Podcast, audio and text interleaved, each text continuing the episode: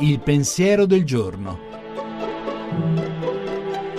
In studio Chiara Giaccardi, docente di sociologia e antropologia dei media all'Università Cattolica di Milano. Forse in questi giorni ci viene più facile essere gentili ed è un habitus da conservare. La gentilezza è una lingua che il sordo può sentire e il cieco può vedere, ha scritto Mark Twain. Non si tratta quindi di sorrisi affettati e parole stucchevoli. Non è una strategia per ottenere uno scopo, vendere un prodotto, fare proselitismo o farsi benvolere. La gentilezza perfetta agisce senza pensare a se stessa. Per Christian Bobin la cosa più bella nella vita è fare qualcosa per qualcuno senza che se ne accorga. Praticare atti anche casuali di gentilezza, perché niente di ciò che è buono svanisce.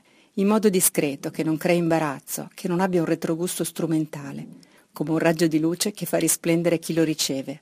Sii un arcobaleno nella nuvola di qualcun altro, scriveva Maya Angelou, perché anche ciò che è piccolo e tenue può lasciare un segno duraturo, cambiare la giornata di qualcuno e in qualche caso anche la vita. Le parole gentili sono brevi e facili da dire, ma la loro eco è eterna, diceva Madre Teresa. E per Emily Dickinson le cortesie più piccole, un fiore un libro, piantano sorrisi come semi che germogliano nel buio. La gentilezza cura le relazioni, cuce gli strappi, avvicina.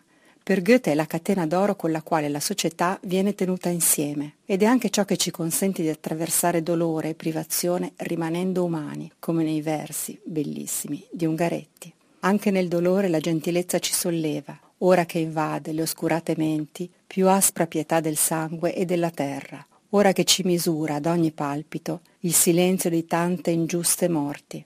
Ora si svegli l'angelo del povero, gentilezza superstite dell'anima. La trasmissione si può riascoltare e scaricare in podcast dal sito pensierodelgiorno.rai.it.